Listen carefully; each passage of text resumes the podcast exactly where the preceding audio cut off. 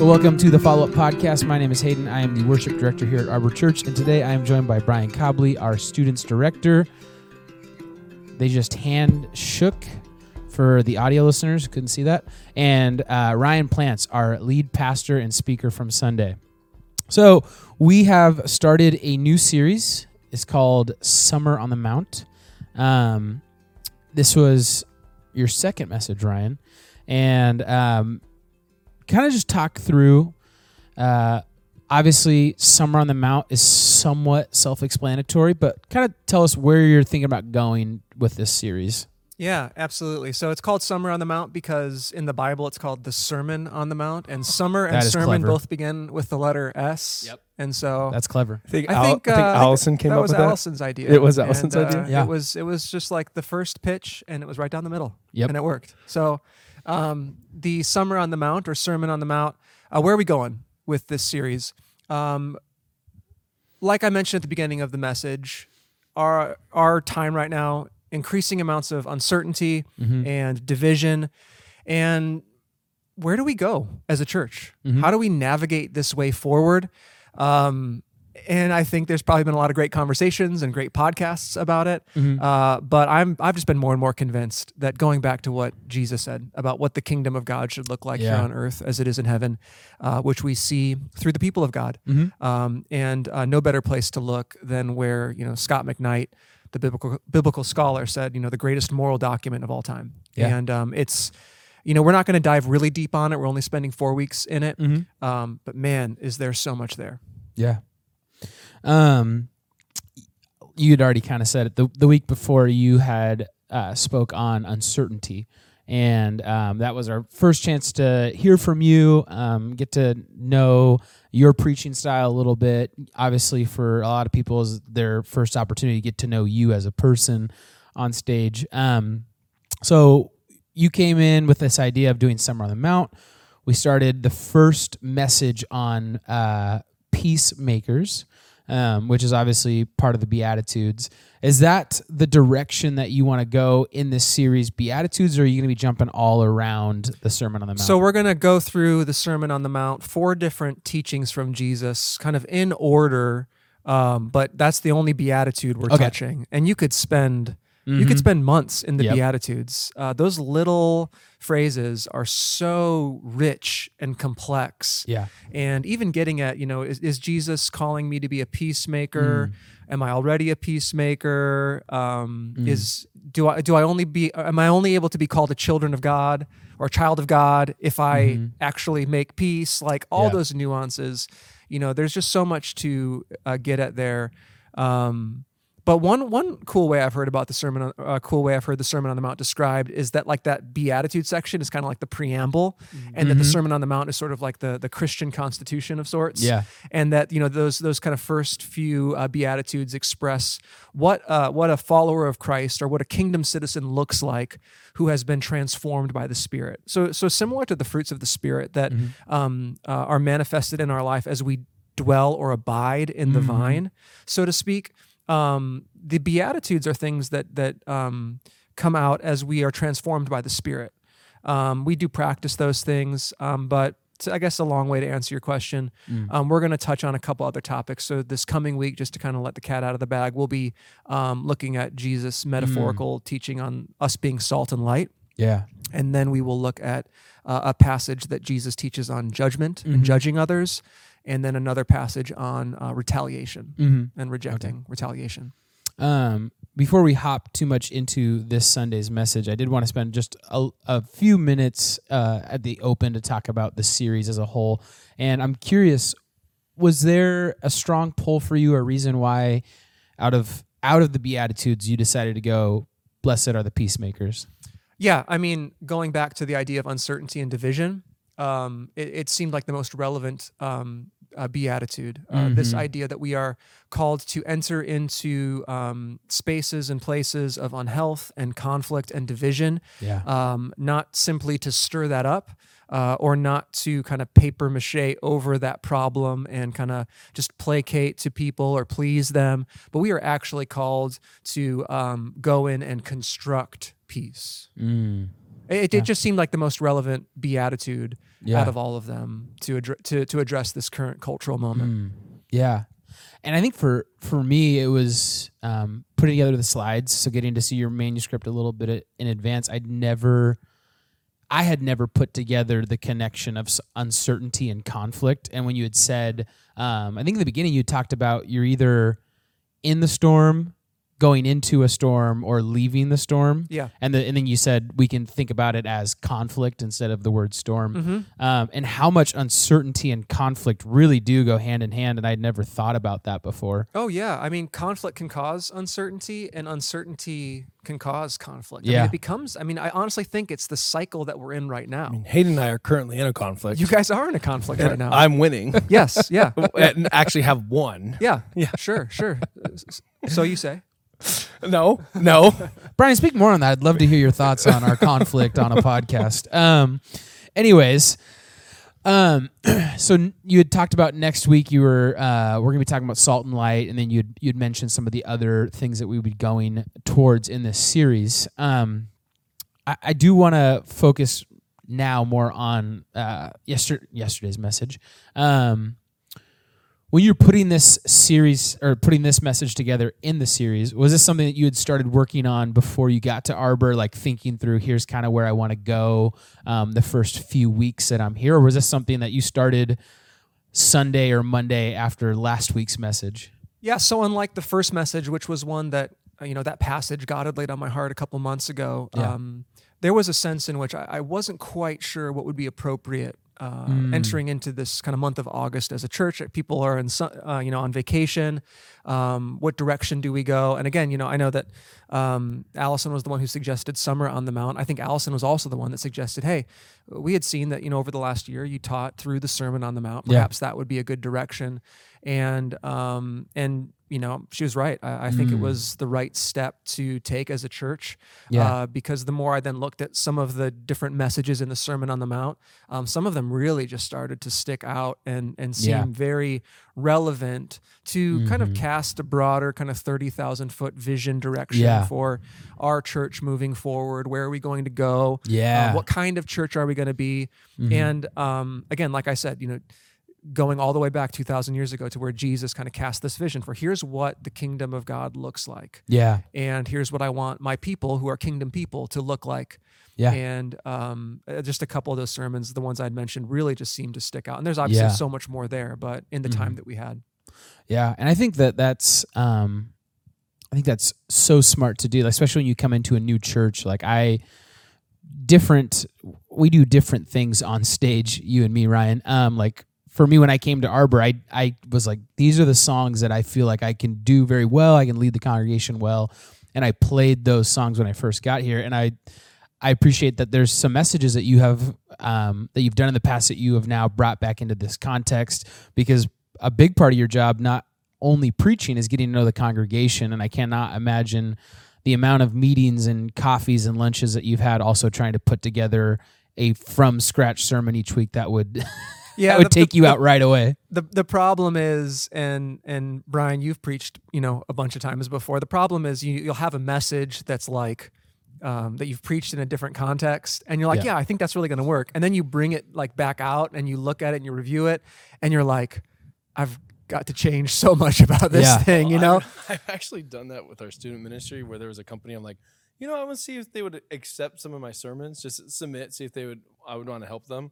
And I would overlook. I'm like, oh, this is tailored for my for our students. And so there's a lot that I Yeah. had to change, even submitting something to where I'm like, nah, this message isn't good. Yeah. exactly whether it's like specific like um, uh, analogies Mhm. or metaphors or illustrations that only work in one context Yeah. or it's um it was just bad Mhm. you know Yeah. like you're like oh that could have been worked and and clarified a lot Mhm. more and for this actually the the blessed are the peacemakers sermon Mhm. um there was a lot of the end that i had to refine and Mhm. retool uh just because it was just Yeah. not, not great All right, can I talk about the sermon now?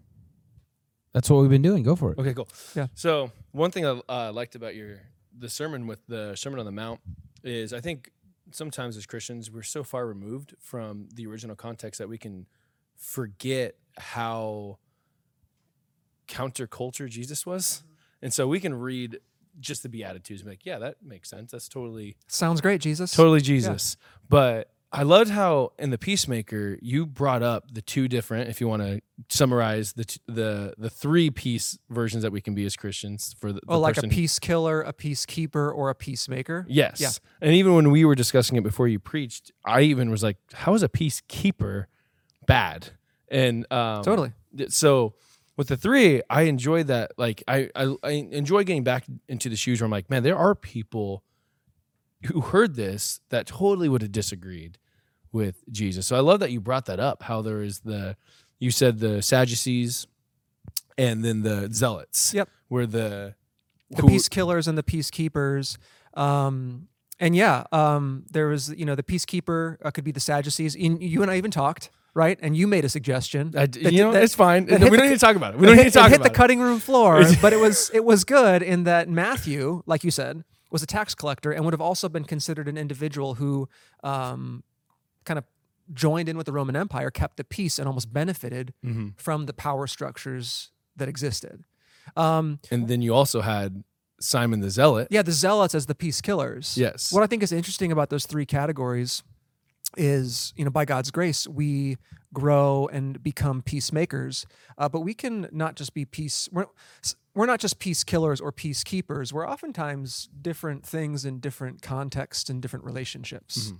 You know, uh, at work we might be kind of one blend of a, a, a person. At home we might be a different um, uh, blend. And I was going to ask that question. Like, which would, where, where would you f- naturally find yourself either being a killer, keeper, or maker? But you're right. It could be yeah, I think different. I, I think um I think it, it depends on um you know the different the the person and their relationships but you know perhaps in situations where you feel a sense of um, authority or power um, you might be a peace killer where you're like you know what? No one can touch me. No one can speak into my life and i can just go in and cause havoc in order to get what i want right? Mm-hmm. Because what do you want to accomplish ultimately as a peace killer? The absence of conflict. Mm-hmm.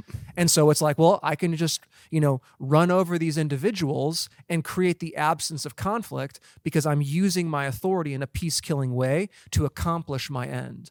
Where, you know, you might be in a situation, maybe in your marriage or, or maybe in a work relationship where you kind of naturally gravitate toward being a peacekeeper because you're like, I just want to keep my job. I, I don't want to upset my spouse, whatever it might be. And so you just kind of maintain the status quo and, and say what needs to be said, you know?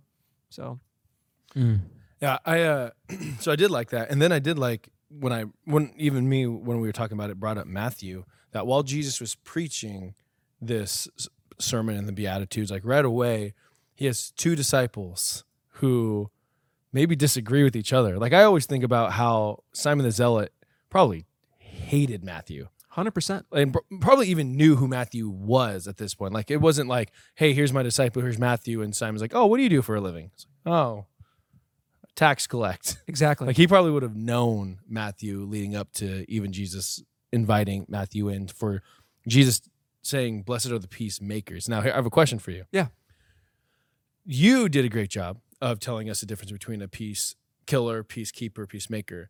Could Simon and Matthew both hear peacemaking in their context and go, "Yeah, I'm doing that. I'm doing a good job of that." Do you think it took an extra conversation? Oh, Easily, easily, absolutely. I mean, because that's what it takes for us as well. You know, I, I brought this up in the peacekeeping section, um, you know, referencing that passage in First Thessalonians and in Romans, that um, we can be so convicted that the way we're going about trying to achieve or make peace, even if it's through peace killing or peacekeeping, that what we're doing is is absolutely right. And I think that would be a pretty apt point of application for um, for us hearing these words of Jesus is just some Holy Spirit quiet time of reflection and and just inviting the Spirit to convict my heart and say, "Wh- wh- who am I really? Lord, how do I approach conflict? And I have this perception that I'm a peacemaker. Mm. But if I'm not, show that to me and share that with me so that I would be able to grow um, and become the peacemaker you want me to be. So then another question I have, because you did a great job of bringing up when G- the first words that Jesus said to the disciples after they resurrected, which was "Peace be with you." Mm-hmm. In that moment, according to the accounts that you read, Yeah. um, that's when the disciples got the Holy Spirit. When he said, "Peace be with you," breathed, Mhm. and they received the Holy Spirit. So, can we be peacemakers without the Holy Spirit?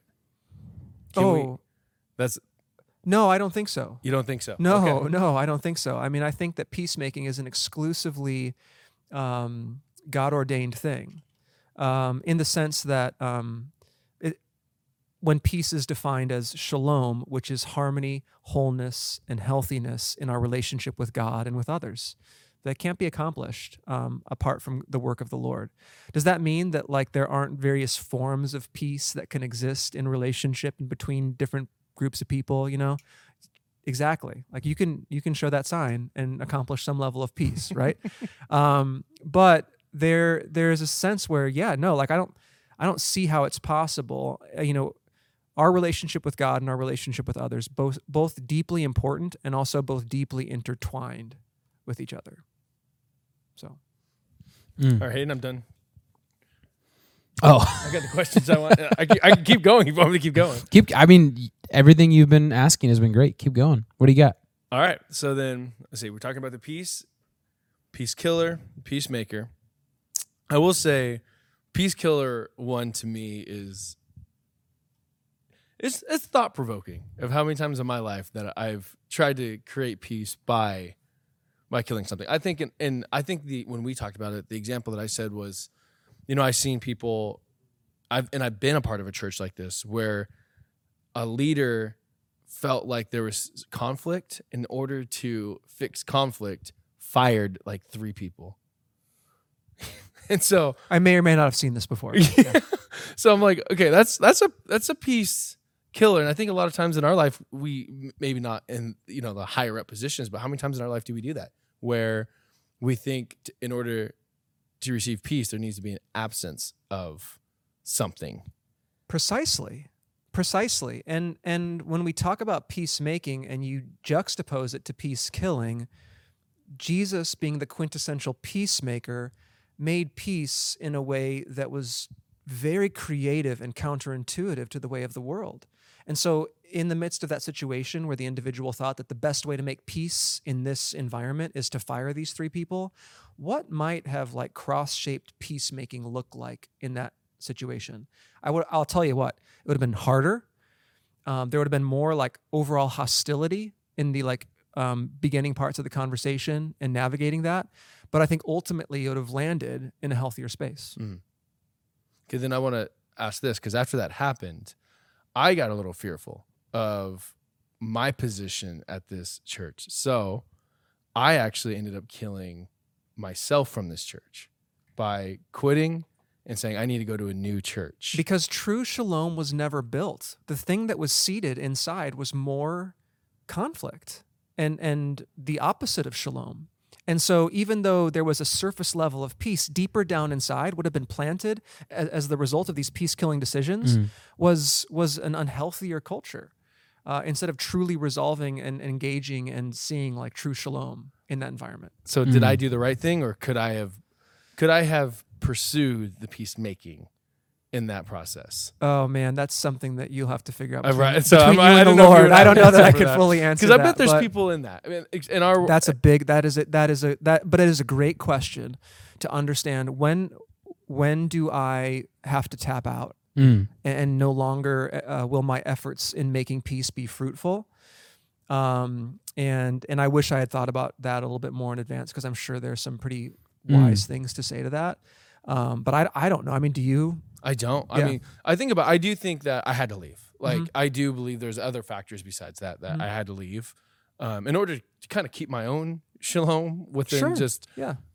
uh, wanting to be in full time ministry. Yeah. Um, but you know, I, I try and branch out a little bit into like the secular world of Yeah. like I think we live in an area where a lot of times in advancement in life, you got to move to a different company or different position, and would that be like if you're unhappy and, and well, I would say like you know maybe in your life, um, we have to see how um, this one area where there isn't peace is affecting other areas of our lives that are of greater priority. Oh, that's so a, you know what I mean. That's so if, so if- yeah, so if we see that like, hey, in in the workplace, I'm experiencing like this absence of true peace, and it's it's bleeding out into my marriage Yeah. or into my friendships or into my ability to really Didn't- follow after Jesus, Didn't even think of that. then if that if that happens, then it's like, and I, and I'm unable to make peace in this environment, then yeah, it has to go.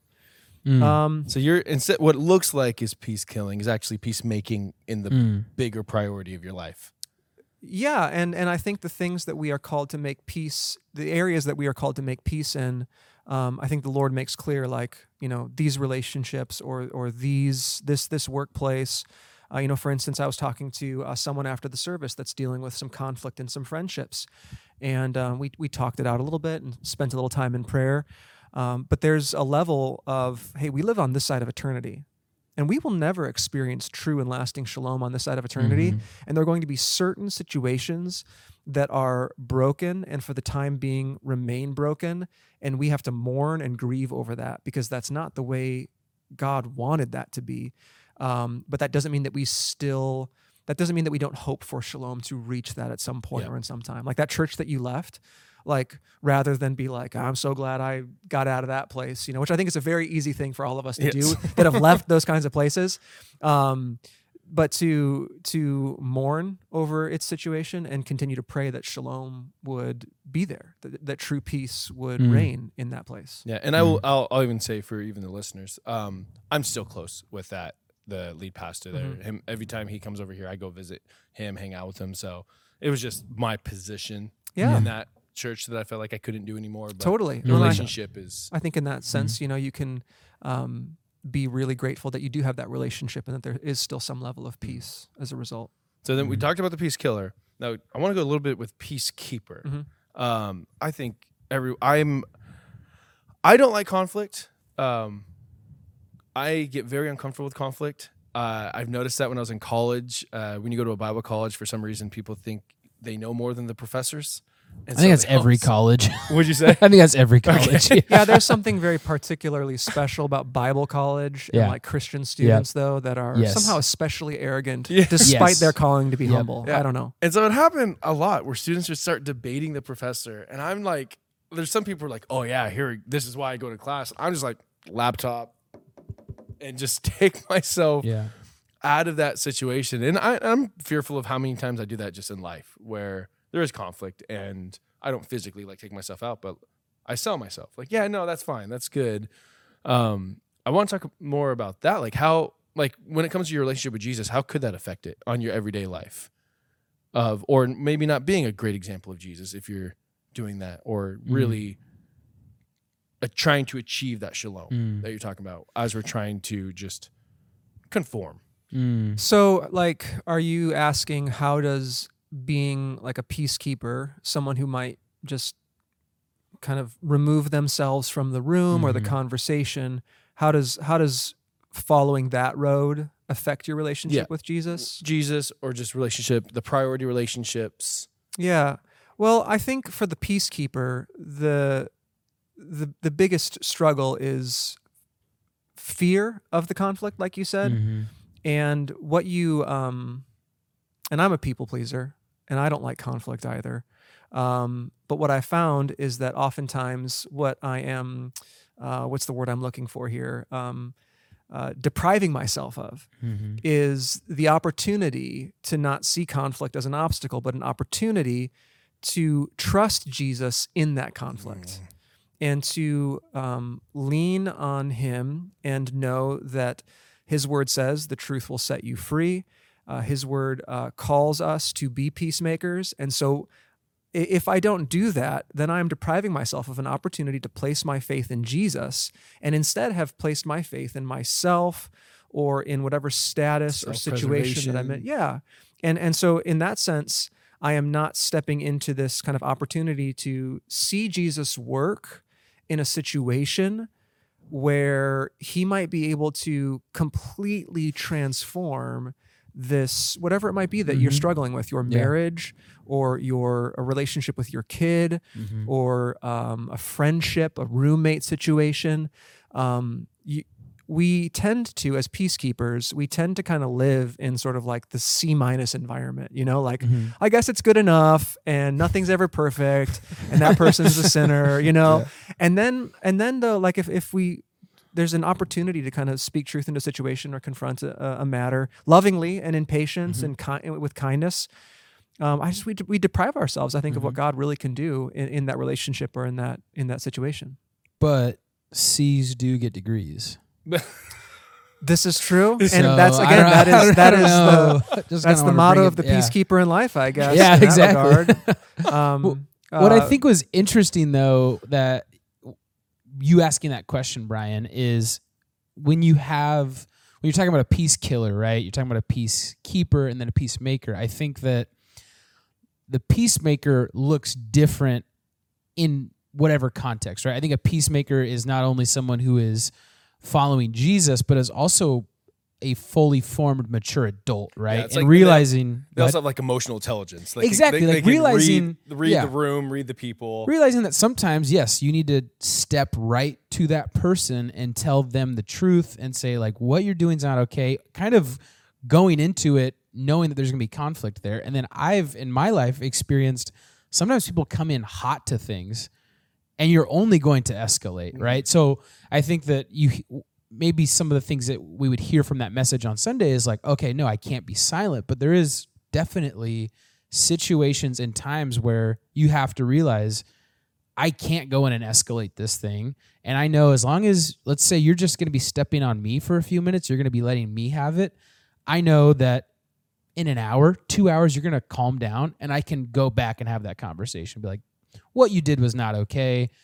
I can handle it, but like you should not be going into situations being like this with other people, um, being divisive, leading with this, you know, this rage or anger.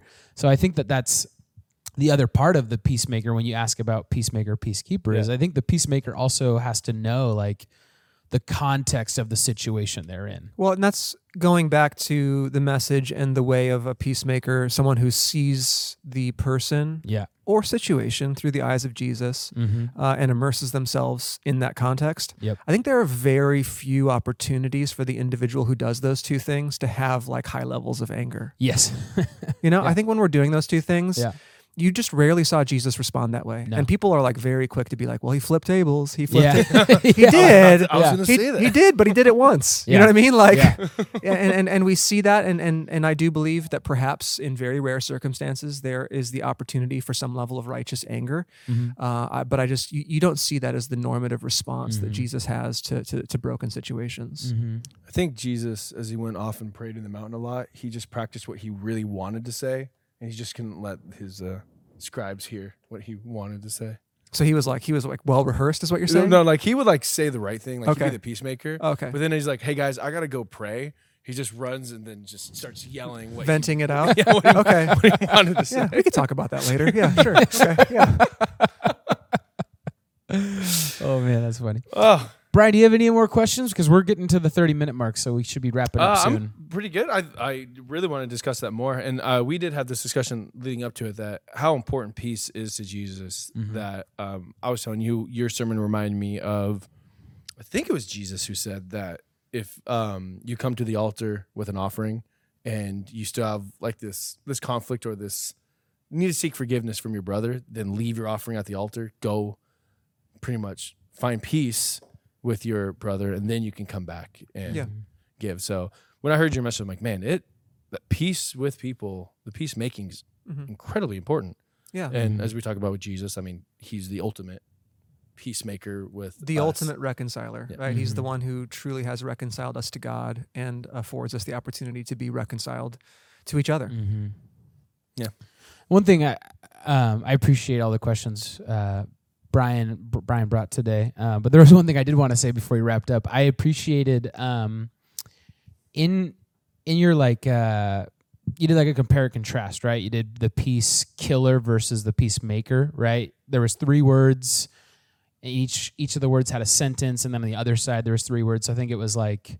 Um, I can't remember what the peace killer was, but it was like see Oh, was- so the peace killer was like notice, diagnose, and solve. Yes. Yeah. And then the peacemaker was what? Some I remember see, contend was one see, of them. immerse, contend. Yeah, and I what I loved about see see the situation or the person through Jesus's eyes is most of the people or um, let's even just take a step back and look at these events of divisiveness or whatever.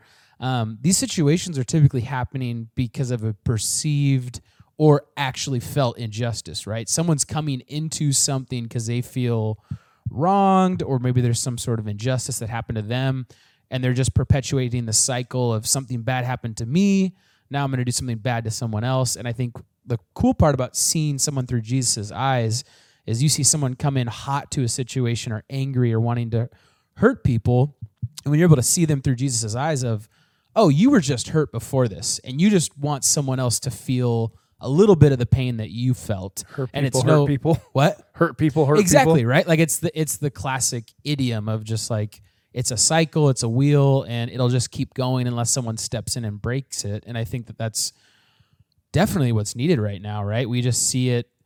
People are kicking the can down the road of like that's that's not my you know issue to deal with, and I think that's what's um, really important for us to know about peace killers and peacekeepers is if we're silent and we just let it go by, it's we're now a part of that cycle, right? If we don't step in and and try and make the peace in that situation. So I really appreciated that.